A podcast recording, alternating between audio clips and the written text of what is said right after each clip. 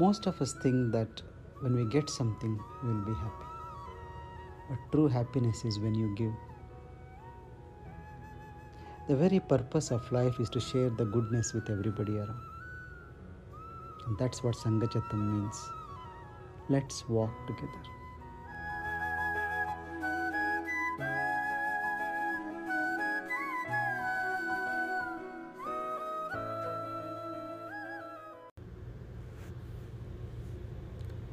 See, for transformation to happen, first of all, there should be a willingness to be transformed.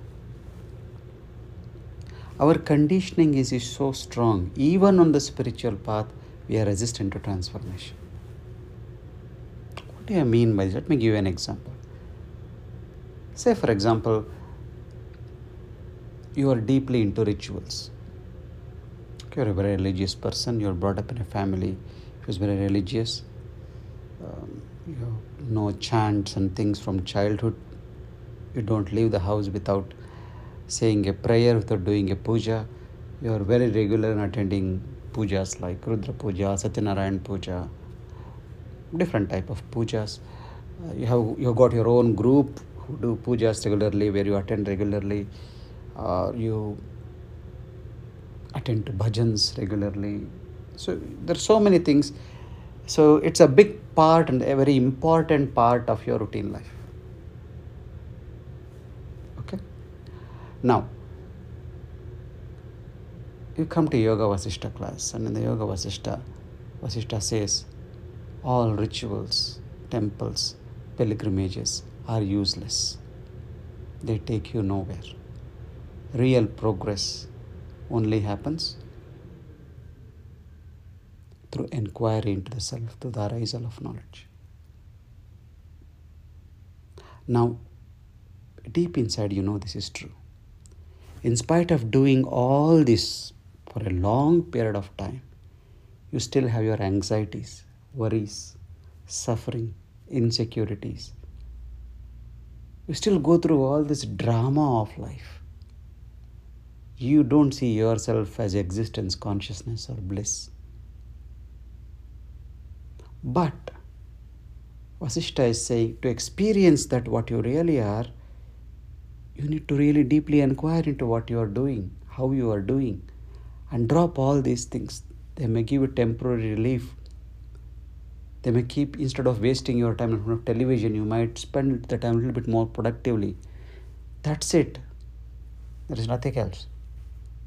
Now, you can either say, Yes, that is right. How much time I spent in this, or continue to spend in this day in, day out? Should I just do something else? And how much little time I spend in contemplating, in reflecting, in meditating? Should I spend a little bit more time? That is one way. But actually, what lot of people I have seen do, even in spiritual path, even people who have been there for many years, they intellectually appreciate what is being told, but deep inside they don't take it. Deep inside, they are looking for something which will appreciate what they are used to, what they are doing. They want some part of the scripture which says, Yes, rituals are good. What I'm doing is a yajna. It is going to get me some punya, and through that punya, I'm going to get over suffering when this line comes through as it comes through karma kandas you feel yes look i'm doing something important. Though in the gita also it says that yes you can do rituals and yajna but the quickest and the best way is through gnana and that is the gnana of non-duality. You will not see that. You will just ignore that part and hold on to this part which says yes yajna will help you do you see what I'm saying? So you have got an opportunity to transform yourself from a ritualistic person and contemplate deeper into knowledge, but then you keep the knowledge put aside, but then you try to find something that justifies your ritualistic activity because you invested too much into that. You are not ready to let go. Let me take another example relationships is the biggest conditioning in our life is that family is everything. And close relationships. I will do anything for close relationships. And that's what people do. That you're working hard, you're earning, you're going out of your comfort zone. Why? For my husband, for my wife, for my children.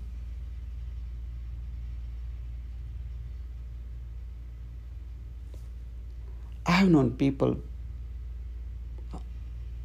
for whom unfortunately the child passed away because of something accident or illness or suicide. Three years four years down the line they are unable to overcome the grief. They feel that has such a big hole in their life that they are unable to come to terms with it.